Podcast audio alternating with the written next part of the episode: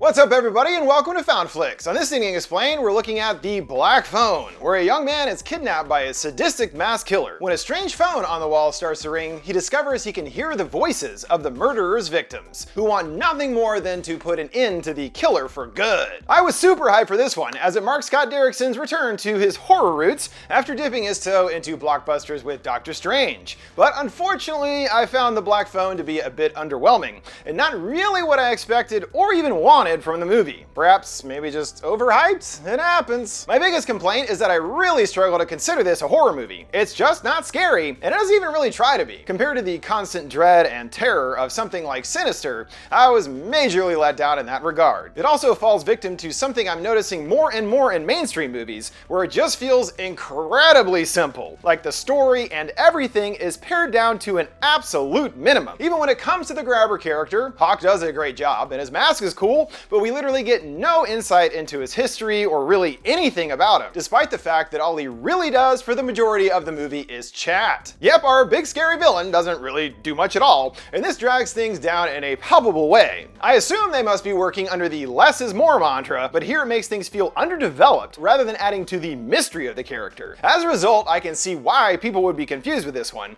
as a lot of times it feels more like they're hinting at story instead of really developing anything in a sense. And it leaves us with many dots to connect on our own. It almost feels like you're grabbing at straws to put any pieces together. So it's not perfect by any means, however, there are enough little hints and connections sprinkled in throughout that I do think helps us to understand a bit more about the grabber and what he stands for, what the black phone represents, and what the main purpose of the story regarding Finn is all about. So let's check out the Black Phone, breaking down the story, including delving into the mysterious grabber killer and explaining the ending. Our story unfolds back in 1978 in what appears to be the idyllic suburb of North Denver. A group of boys are playing baseball and the meek Finney takes the mound. One girl, Donna, him, appearing impressed amongst the onlookers. He winds up again and the kid Bruce hits it hard right over the fence. Home run! Finney's team is disappointed, everyone now chanting Bruce's name as he proudly rounds the bases. The teams do their ceremonial after game handshakes, and Bruce stops Finney, complimenting his rocket arm, and smirks that he almost had him. Bruce rides through the town streets, saying hi to some girls along the way. Moments later, the childhood innocence is shattered by the appearance of a black van rounding the corner. We learn the town has a darkness bubbling under the surface in the form of a serial killer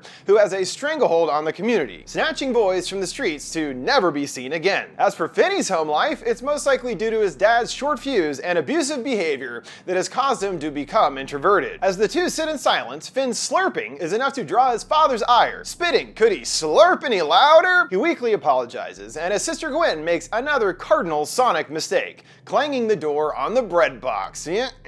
Dad immediately winces in annoyance and does his best to contain his composure. Geez, this guy is really on the edge, huh? Unlike her older brother, Gwen isn't quite as terrified of her dad, making fun of how serious he is behind his back. The siblings walk to school, and Gwen rambles about how she's going to grow up and marry a celebrity. They're stopped by a missing poster for Bruce, and he's apparently been missing for quite some time. He wonders if they'll ever actually find him, and Gwen says, well, not like they want to. They come to a schoolyard brawl between two kids, and one, Robin, beats the absolute hell out of his opponent. The crowd screams for more blood. Finney drags Gwen away, and she brings up that the victim was Moose, who used to bully him the prior year. She condones Moose for even trying to fight Robin. He's the strongest kid in the school after Pinball Vance also got taken by the grabber. Finney shudders at the mention of the name as he doesn't even like thinking about someone like that being out there in their little town. Naturally, there's rumors that have spread regarding the killer, saying that he can hear you at all times, and that's how he grabs kids. She presses him to say that he doesn't believe the outlandish story, but he refuses to do so. So she calls him a chicken, seeing that same ominous van rumbling behind them. Gwen does seem to have her brother pretty well pegged, as in class he longingly eyes Donna, but just about to lock eyes, he shyly shirks away. As soon as the bell rings, Finn hightails it down the halls, and we see why as a gang of bullies are soon chasing after him. He ducks into a nearby bathroom and holes up in a stall to hide. It doesn't even remotely work as Maddie and his posse enter, commanding him to come out. He shuffles out as instructed, and they make fun of him for being in the wrong bathroom. This is the boys' room, not for, well, you know, a derogatory term that was much more commonly used in the 70s. Before they get the chance to beat him up, Robin enters and breaks the tension. Maddie is about to leave, and he stops them first, warning if you mess with Finn, I mess with you. His point made, he dismisses them, waving them away. Finn profusely thanks him, but Robin lays out the kid's main big dilemma. One day, he is gonna have to stand up for himself. Finn groans that he knows and is curious why he even fought Moose in the first place. Well, no real reason outside of some trash talking that got out of hand. Robin tells Finn that he's gotta see Texas Chainsaw Massacre, which he proclaims to be the best movie ever, but Finn's dad won't let him watch anything like that. Well, what about Enter the Dragon? That's pretty good too, right? Robin agrees, and Finn hopes that one day he can also see a Bruce Lee movie for himself, maybe on TV, he sighs. There is a fair trade between the boys. As Robin helps protect him from bullies, Finn helps to tutor Robin to get his grades up, saying that he explains things better than the teachers. Later, Gwen is called out of class by some detectives with questions regarding Bruce. Gwen made some comments to his sister, and she admits to having had a weird dream about him. She saw him being taken by a man with black balloons in a van, but that's all that she remembers. Surprisingly, they also found black balloons at the site of another boy Griffin's abduction, but this was never revealed to the public. So how did she know about it? There's either a leak in the department, or I'm the grabber, she scoffs, cutting them off. She's frustrated and calls them both dumb fart knockers. Well, she's definitely more confident than her brother, that is for sure. The detectives still think there's more to her story, and she solemnly tells them that sometimes my dreams are right. Well, there you go. Sounds like Gwen has some kind of psychic powers here, at the very least regarding her dreams. Didn't even know we were doing a supernatural thing, but well, there you go. The siblings walk home together, passing by Maddie and his buddies, giving him the stink eye. She's off to stay at a friend's house, so it's up to him to look after Dad. Dad won't be too difficult to tend with, as he has already passed out in a liquor-induced slumber in his armchair. So he grabs some ice cream and plops down in front of the TV to watch some forbidden flicks. In this case, William Castle's classic, The Tingler. This makes it seem that Dad has forced Finn to be very sheltered, as he keeps worriedly checking to see if he's awake. Not to worry, he's in a deep drunken slumber. So he can at least check out a horror flick for once in his life. Although his real life is more frightening than any horror movie. He's awoken to their dad yelling and using a belt to beat his daughter, wanting to know why it is that the police came to his work. She claims that she doesn't know anything and threatens if he hits her again, she'll drop his precious bottle of vodka. Ooh, pretty serious. He counters that if she drops it, he'll whoop her twice as hard. She pushes his buttons regardless and lets it shatter to the ground. He curses her for her actions and shouts that she's not her mother. You don't see or hear things that aren't there because they're not there. And her dreams are just dreams, asking solemnly if she understands. She screeches yes and makes her repeat it several times until he's satisfied. Wow, okay, so we knew their dad sucked, but this is a whole other level. Finn looks on disturbed, and dad offers that the same goes for him, growling for him to get out of here as he sucks down his screwdriver. He joins Assist at the TV, still sniffling, and she leans her head on his shoulder. Elsewhere, the grabber targets his next victim, seeing Robin strutting down the street. He enters a back alley along with the van there waiting. A man in a long cape and red shirt emerges, getting our first glimpse of the killer. Pretty flamboyant look there, trying to hide or make as much of an appearance as possible. Hmm. Soon, the neighborhood phone lines are abuzz at the news of the next missing kid, including it traveling to Finn's house. His dad asks if he knew a kid named Robin, and he says that he is a friend from school. But dad doesn't elaborate any further and actually appears a little emotional just walking off. We fly over the scene, now packed with police cars. People all join together to search for the new missing child. Gwen tries to comfort her brother, but stumbles on her words, saying she knows he was your friend. He corrects that he is, to which she apologizes. There is a way that she could really help, requesting her sister to employ her dream thing. She sighs that it doesn't work that way, and she has tried several times herself. Well, try again, he pleads. She pulls out some religious iconography and takes a cross in her hand and starts to pray to Jesus. She asks his help with her brother's friend, even though she knows he's technically not supposed to intervene in things. But even if he just gives her a dream or two, something that could help them find Robin, she promises him her eternal devotion. Yeah, tricking God, that usually works. In the crack of the door, her dad appears, grumbling no playing after lights out. He tells her to go to sleep and that he loves her, to which she replies, appearing frightened. Yeesh, pretty dark around here, and we can see why the siblings are living in a constant state of fear. You never know what their dad is gonna do. Even now, telling her that he loves her, it's like, well, you're a pretty messed up dude. That's not love, I don't think. You just were beating me with a belt earlier. With Robin missing, Maddie and his pals immediately return to bullying Finn. Luckily, his little sis saves the day, making use of a large rock to disperse the group. It's ultimately for naught as she gets elbowed and the others return to pummeling Finn. You gotta stand up for yourself, boy. That's the point of the movie. Class presents him with another opportunity to awkwardly interact with Donna as they team up for the always dreaded frog dissection day. They probably don't do that anymore, I guess. Word has already spread through the school about the brawl, calling Maddie's gang a bunch of a-holes. But his sister seems cool at least. Yeah, saved by my little sister. That's not embarrassing. Oh shit. Gwen can't help but poke fun at her brother and his little crush, and they separate ways once more as she's back to Susie's for the night. Finn is soon walking the streets completely alone and approaches the abracadabra van. The grabber stumbles out and drops his groceries comically, cackling, well, isn't that just peachy keen? He naively offers to help and retrieves his hat, the grabber explaining that he's a part-time magician. Wanna see a trick, he asks? Finn then notices black balloons through the window. He opens the door and pulls out a bouquet. In the balloon-related confusion, the grabber gets Finn in the face with bug spray and shoves him in the back of the van, setting the bouquet free into the sky. Finn does keep possession of his pointy rocket toy and gets the killer in the arm. Later, still incapacitated from the spray,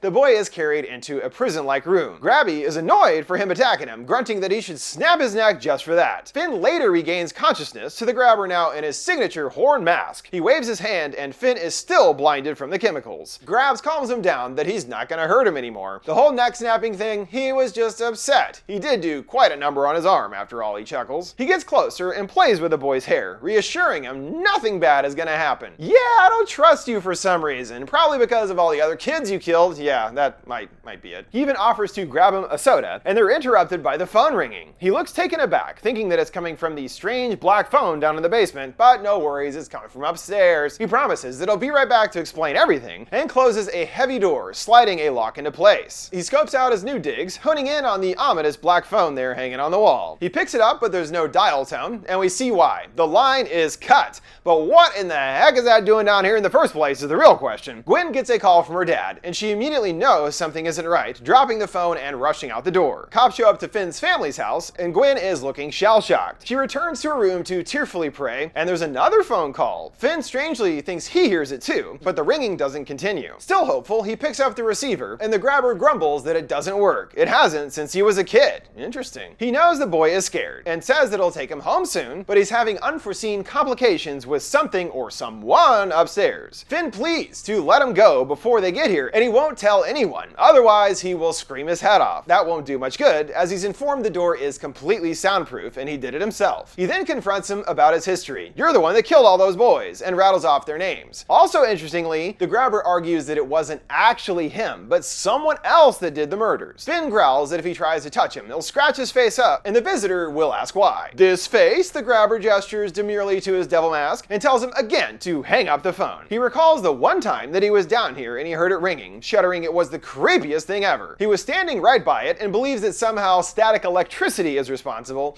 as though the energy in the air is causing it to malfunction. He did instinctively answer the call, but no one was on the other end. He leaves, and despite already knowing it won't do any good, Finn screams his lungs out, pleading for help. But even from right outside, you cannot hear a peep. Well, that ain't gonna work. Although the tiny window does provide some fresh hope, and Finn tries to leap up to reach it, but can't quite make it. He then considers that if it could have been broken, someone prior, especially Robin, would have been able to do it by now. He now starts to get the gravity that he might not be getting out of this situation, and then the black phone starts to really ring. Finn is hesitant at first, I mean, it's not plugged in, but he decides to answer anyway. Yet there is only light static sounds on the other end. He gets some shut eye, but his vision is still messed up, seeing the phone kind of wavering around. He tells it to stop, and the grabber asks, Stop what? Finn complains to him that he needs food, but once more, the killer is having complications thanks to his upstairs visitor. He's annoyed. Why even come down here if he doesn't have food? And the grabber eerily tells him that he just wanted to look at him and gets upset, repeating himself, and leaves in a hurry. Hmm, sweet childhood innocence kind of thing? The phone rings again, and at first there's only static, until a boy's voice calls out his name to his confusion. Afraid, he immediately hangs up, but it starts to chime once more. He takes it off the hook, but the ringing becomes even more incessant and overbearing. So he's forced to answer and ask the boy's name. He tells him that he doesn't remember. That's the first thing you lose. When? Finn asks, but the boy tells him, You know when. Yeah, when you die, obviously. As for how he knows Finn's name, he tells him that his arm is mint,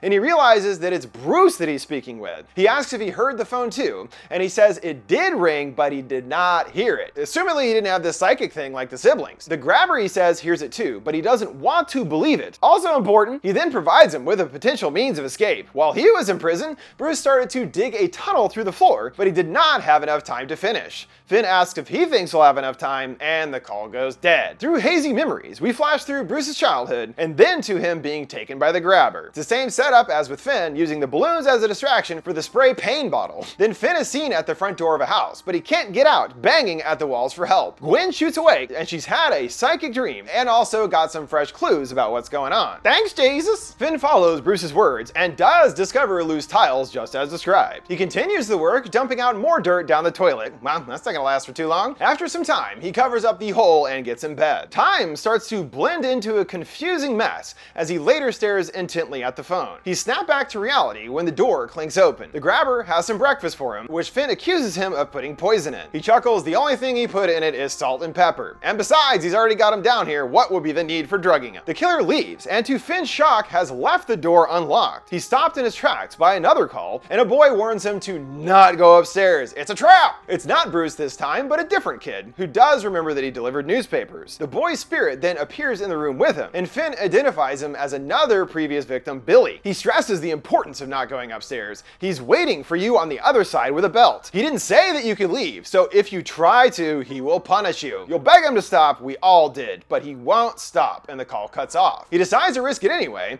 and slowly creaks his way up the stairs. At the top is just as Billy said, the grabber is there waiting for him, holding a belt and breathing heavily. At the site, he wisely elects to return to his cell and chokes down the food. He's awoken by ringing, and Billy is back, but he is upset, telling him, Don't call him that, that is not who he is anymore. And his emotion translates into a nearby soda bottle that starts to wobble. Ghost energy. He prefers to be called Paperboy, he says, and he had his own separate plan of escape in the works. He had carefully removed a long cable from the wall, and the bottle spins to point up to the window. Maybe he can use the cable to get out. Or that was his intention at least. Gwen dreams this time of Billy, seeing him getting his papers together for his route, along with his furry companion. He throws out the papers with the pup by his side, and then see his wheels overturned, and the van peels away. The grabber stands out in a yard holding balloons and cackles. She's starting to see more and more of the previous victim stories, as well as a peek of the grabber himself. She's somehow able to access their memories, which appear to be tied to their spirits reaching out. Finn discovers the cable and tugs it loose. It proves difficult to hook around the bars, and so he drags a rug over to feed the cable up. He ties a knot to act as a foothold, and manages to pull himself up the rest of the way. He yanks at the frame and comes loose, sending him plummeting to the ground. But, well, at least he got the thing off. At home, Gwen attempts to gently broach the subject of her dreams with her dad. He does at least promise to not get mad, offering her a toast. It's her dream, she begins, but she can't muster the words. Dad then interjects about her mother. She was a special, smart soul just like Gwen, but she was also touched. She saw and heard things and became so convinced that her dreams must mean something. They eventually told her to do things, terrible things, and as a result, she took her own life. But again, he says, what she was seeing was not real, he insists. This thread is of some importance to understanding things, that manner of which we interpret things that we don't understand. It's possible her mom was seeing things in her dreams, just like Gwen is now, but most people would consider such things to be the product of a troubled mind. We know, at least with Gwen, that it is indeed some kind of psychic connection, and it's possible that this was inherited from their mother. Either way, her death has had a lasting and devastating impact on the family. They don't ever discuss emotions of any kind. In fact, they actually seem discouraged. And so, as a result, that trauma never really heals. Dad breaks down that he does not want that future for her. That's his biggest worry. But she asks, what if it could help them find Finn? This is enough for him to relent to drive around and search the streets. Meanwhile, the cops are also out canvassing the neighborhood and meet the quirky guy Max. He waves him inside and breathlessly explains that he's been working on the case on his own and has looked into every detail regarding the kidnappings. He's pinpointed, based on where they were taken, that his house must be somewhere in this specific neighborhood. They ask what his story is, and he's here crashing on his bro's couch while he's in between jobs, which gives him plenty of time for research. He starts thinking for some reason that they're all working the case together now, and they do at least allow him to keep fiddling away and let him know if they find anything. On the way out, they suggest for him to tidy up, seeing some remnants of cocaine left out on the table. Oh, that explains his frantic behavior. He chides himself and cleans up the mess by sniffing the rest up, nice and tidy. We then descend through the floor and into the basement where Finn is being held. And now we get that it's the grabber's druggy brother that is mucking up his plans. If it weren't for Max, Finn would probably have been tended with already. He busies himself dragging out more dirt. Sometime later, the grabber returns, and Finn feigns being asleep. He stops and wheezes in a sing-song voice, I know you're not sleeping. The ruse is up. He wants to know his captive's name, which he normally doesn't bother with. He usually just finds out in the paper afterwards. They print out a nice big photo with all the details that he would want and what the boys had lied to him about. He's curious why things are different this time, and the grabber shrugs that it's complicated. Nothing is going right this time. Finn suggests in that case he could just let him go, blindfold him and drop him off somewhere on the street. Undeterred, he again asks his name, and Finn fibs that it's Taylor Mullen. Grabber is disappointed and drops the food, throwing the paper at him. His face is plastered right on the front page, and the killer sees that he was really starting to like you, Finny. I was almost going to let you go, he says, and then locks him back up. Yeah, I don't know I don't know if that's true necessarily. Later that night, the grabber is back to chilling in his chair, tapping his toe in anticipation. He actually falls asleep for a brief moment and catches himself, but it's right back to sleepy time. While in bed, Finn hears a strange dripping sound and uses his rocket flashlight to scan around the dark room. He is shocked to see a kid hanging in the air, his blood dripping to the ground. The scariest moment in the entire movie, probably the only actual scare in the entire thing. Okay, whatever. He points to the phone and Finn grabs it. The boy tells him that they don't have much time. The grabber hasn't been sleeping. He continues, this might be it. He's going to figure it out. Finn doesn't understand who he's talking about, and the boy says his brother upstairs and starts to giggle. He figures out that it's Griffin, but as usual, the boy's memory is a little hazy. He doesn't understand why he hasn't been killed yet,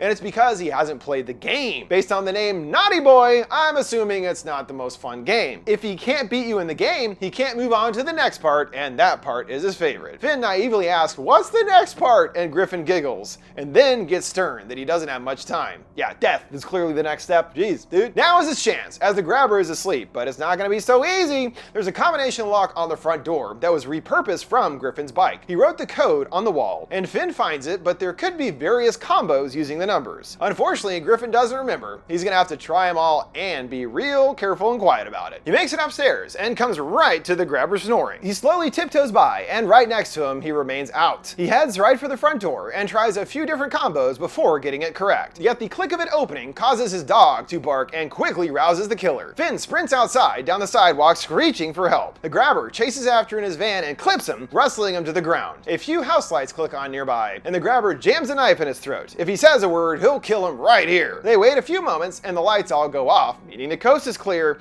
He tells him nighty night, naughty boy, and punches his lights out. He throws him back into the cell, which his brother overhears, but he's told it's nothing, go back to bed. Lousy deadbeat brother, can't even kill any kids when this joke is around. Now, word from our sponsor for today's video Audible. Audible is your online home for audiobooks, podcasts, and audio series. We're inviting you to listen now to the new original supernatural audio thriller, The Prophecy, available on Audible. Head to audible.com slash prophecy to check it out. The entire show is ready for you to binge right now. It boasts an epic all-star cast featuring Kerry Washington, Daniel Dae Kim, David Oyelowo, Asa Butterfield, and Laurence Fishburne. In the series, against the backdrop of worldwide unexplainable natural disasters, Dr. Virginia Edwards, Emmy Award winner Kerry Washington, seeks out agent Scott Thomas, Emmy Award winner Laurence Fishburne, at a secretive government headquarters. Virginia claims these events are signs, and unless Thomas helps her, she believes things will only get worse. Can she convince the top secret agent from a secret government program to help before it's too late? Follow the signs and binge the whole series now to uncover the truth. Listen on Audible by going to audible.com slash prophecy now. Gwen wakes up, but this time had no dream at all, and launches into a tirade of frustration with God. She knows he let Finn get taken, and believes the dreams are coming from him, so he is involved in a way. Then she mulls it over and considers maybe he isn't real. Well,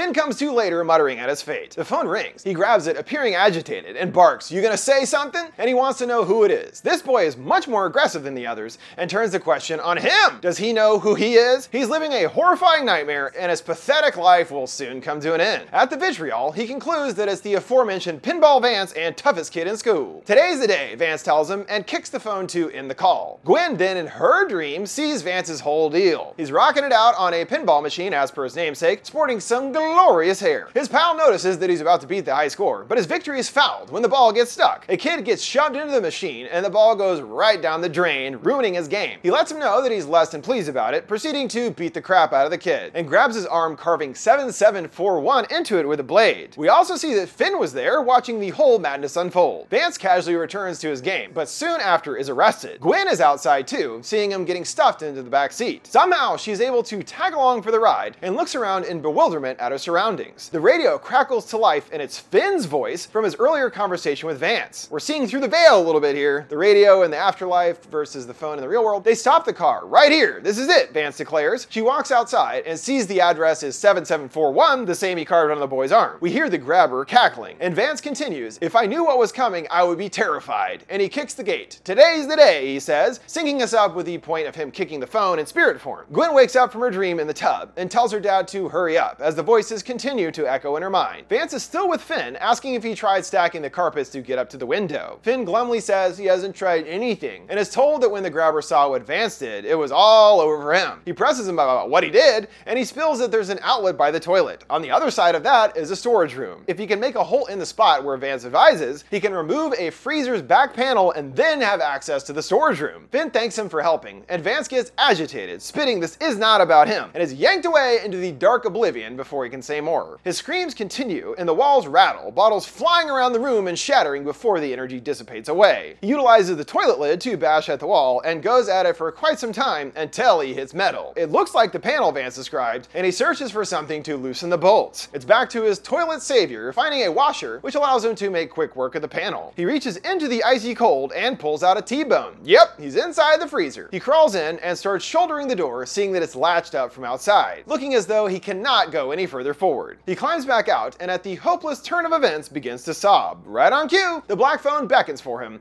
and there's one more victim we haven't heard from, his buddy Robin. He tells him to not cry. It's time to get strong. Finn moans that he's given up as he's tried everything, but Robin disagrees and reminds him what he told him. Today is the day to stand up for yourself, boy. Finn still doesn't think he's a fighter like his bud, but Robin encourages even if he can't throw a punch, he knew how to take one. He always got back up every time, and thusly is a fighter in his own right. He still thinks that he isn't strong enough, and he tells him that he has to be. If not for him, then for me. He doesn't want his death to be for nothing, and since he can't kill the grabber, it's up to Finn. He has a good suggestion for a weapon. Take the phone and stuff it with dirt to give it some heft. Then you gotta practice, and the duo go through the moves repeatedly to get him ready for his final showdown, turning into a Karate Kid training montage out of nowhere. Finn hopes that he can talk to him again, but unfortunately, this will be his last call. From here on out, he's on his own. Finn cries that he misses him. Then get out for me, Robin says. Use what I gave you, and they both say goodbye for good. Meanwhile, Gwen is furiously pedaling in the streets, apologizing for doubting Jesus, now once more asking for his help. And out of nowhere, the entire group of boys appear in the road. They let her right where she needs to go, seeing it's the same house and even address from her dream. She pedals back home and alerts the detectives of what she found. Inside, Max does some more lines and looks over his precious crime board. You're literally living in the killer's house. It's your brother, you drugged out Dumbo. Jeez. A look of fresh understanding comes across Max's face as he seems to finally be putting the pieces together. Like, I wonder what my bro's multi-piece devil mask and the black balloons and the black van, like, what's that all about, you know? God. He's looking at it, he's like, is it my house? Oh shit. The police and the grabber with fresh supplies are both heading their way simultaneously. Max saunters toward the basement door and reaches out for the handle, but sighs, stopping himself. Like, there's no way, right? My bro ain't no killer, alright? Finn paces anxiously, hearing the creaks above. He stares to the phone and knows that it's time. The door slowly opens and it's Max, who is like, no fucking way when he sees Finn down there. Finn instantly tells him to call his family or someone, anyone, while Max appears to have some brain damage not really appreciating the severity of the situation. He knew that his brother was hiding something, but not this, and tells the kid to keep calm. He had to go into work, so there's nothing to worry about. He starts to ask if he wants to hear about how he figured things out, and the grabber steps behind him and buries an axe in his head. Well, thanks for all the help, Max. Appreciate you. Gwen waits outside the house as the police arrive, and she's sure it's the same place from her dream, down to every detail. The grabber scolds Finn for making him kill his brother. He was an idiot, but he was my idiot. He apologizes as now he has no choice but to let Finn join the other boys. The police knock at the door, demanding for him to open up, and the grabber tells his latest potential kill that he's going to make things extra special for him. He wants him to hurt. He calls for his pooch Samson, who comes down to his side on command and blocks the door. The cops pry open the front door and bust their way inside, searching the place. They don't find anyone around and assume that it must be the wrong house. The grabber goes at Finn with the axe, and Finn lures him right into his trap. He draws the cable tight, and his adversary trips, landing right into the covered up hole, snapping his ankle painfully. The grabber growls fairly, and Finn gives him a few good whacks with the weighted phone. He goes for his mask and removes it, which causes the killer to scream in terror and claw at his face. The facade has been dropped. Finn wraps the cable around his neck and strangles him while still getting it with the phone. It starts to ring and he doesn't let go, and Finn brings the receiver to the grabber's ear, telling him it's for you. He draws the cord tighter and snaps the grabber's neck, him slumping down lifelessly into the hole. The cops are just about to leave, but then one notices a blocked basement door. Samson keeps barking, that is easily subdued by some meat from the freezer, he purposefully ascends the stairs while the officers simultaneously go down. They come to a basement filled with recently buried dirt, which must be where all the other boys' bodies have been stored. But they acknowledge that he must actually be killing them someplace else. At the front door, Finn has to tend with the bike lock once more, but this time with no grabber to hinder him. Gwen is huddled at the fence and sees her brother coming out from the house across the street to her shock. They rush into each other's arms, having an emotional reunion. He points the cops to the basement, and afterwards, their mournful dad even joins them, starting to sob, seeing that his boy is okay. He shakily apologizes and begs them both for forgiveness. Yeah, see, the psychic dreams were real after all. Bet you feel like a big old jerk now. Idiot. The sheriff addresses the press. This community's nightmare has come to an end tonight. They found the boy's five bodies along with a few others. The killer had two homes, one where he kept his victims, and another across the street where he buried them after. You know, not sure that's the best setup. Maybe it would make more sense to keep the bodies, you know, somewhere like way far away from your regular house, not literally across the street. I don't know. I'm not a serial killer. You, you do you, I suppose. Finn returns to school, and the halls are all abuzz with his appearance. People whispering, that's the kid, and wondering how this pipsqueak took down the grabber. He enters the classroom, and the others all immediately get quiet. He takes a seat next to Donna, her saying, Hi, Finny. He smirks, Call me Finn, baby. He actually just says, Call me Finn. That's right, I'm a big man now. So the main drive of the movie is related to Finn, and the story really revolves around him and his big growth as a character. We see throughout that Finn is very passive and reserved. As Robin tells him in the beginning, one day he is gonna have to stand up for himself. There won't be anyone else to help face his battles for him one day. That comes to fruition in the end. He's forced to fight for himself or lose his life. The stakes don't get any bigger than that. And it's thanks to his ghost pals he's able to make his way out. Each give him a piece that works to his favor the hole in the ground, the cable, the bike lock, and even the T bone. It's as though each of the boys are giving him a piece to succeed, but ultimately it's up to Finn to put a stop to the grabber. This also allows him to honor the victim's memories directly. Thanks to their support, they didn't die in vain, as their efforts led to the grabber being taken out. And it appears that thanks to this harrowing experience, Finn has matured and grown into himself thanks to directly facing and overcoming this trauma. He managed to come out on the other side stronger than before. That's the main point of the story, but then we get into more metaphorical and admittedly muddy waters. There's connections that feel purposeful, and a main one is regarding child abuse. Finn's dad specifically uses a belt on Gwen, and I couldn't help but notice that it's the same for the grabber. There's also the same kind of punishment aspect. The kid did something wrong, and this leads to abuse, a kind of rationalization behind the behavior. This starts to make me think that the grabber is a representation or stand in for his father,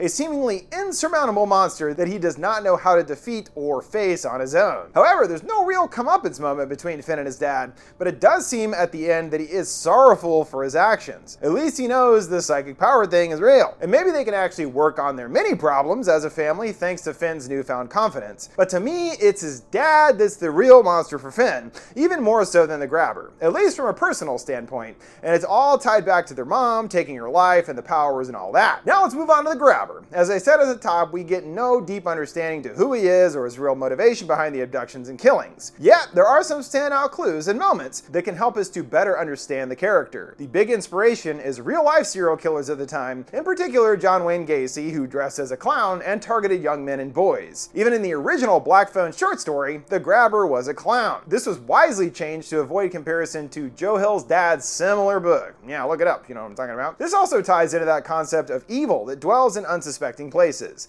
That idea of a fear that lurks under the surface in a seemingly peaceful, idyllic suburb. We don't know about the lurking danger until it's upon us and sucks us up. But for our grabber character specifically, there are more things to investigate, which leads me back to the abuse angle. We know the grabber pretty much beats all the kids to death after they try to escape in his so-called game, but why this setup specifically? The killer mentions that the phone worked way back when he was a child, implying the house that he's in now and keeping Finn captive within is actually his childhood home. It all makes me start to think that the grabber was once held down in the basement as a child by his own parents, and this is what fueled his whole deranged demeanor. Just as Finn was punished for wrongdoing, the grabber went through the same kind of experience, and this is why he feels Finn is special. He reminds him of himself and his own lost childhood innocence. Perhaps his first kills were actually taking out his abusive parents, and from there he kind of became a judge in his own strange way, now punishing other kids who do wrong according to his twisted mind. Then Then there's his mask, which he uses to hide his face, obviously, and kind of hide from his actions in a way. He says earlier that it was someone else that killed the kids, and then when losing his mask, he goes bananas. He can't handle what he's doing without the mask to cover it up. It stands to reason that he grappled with his own actions,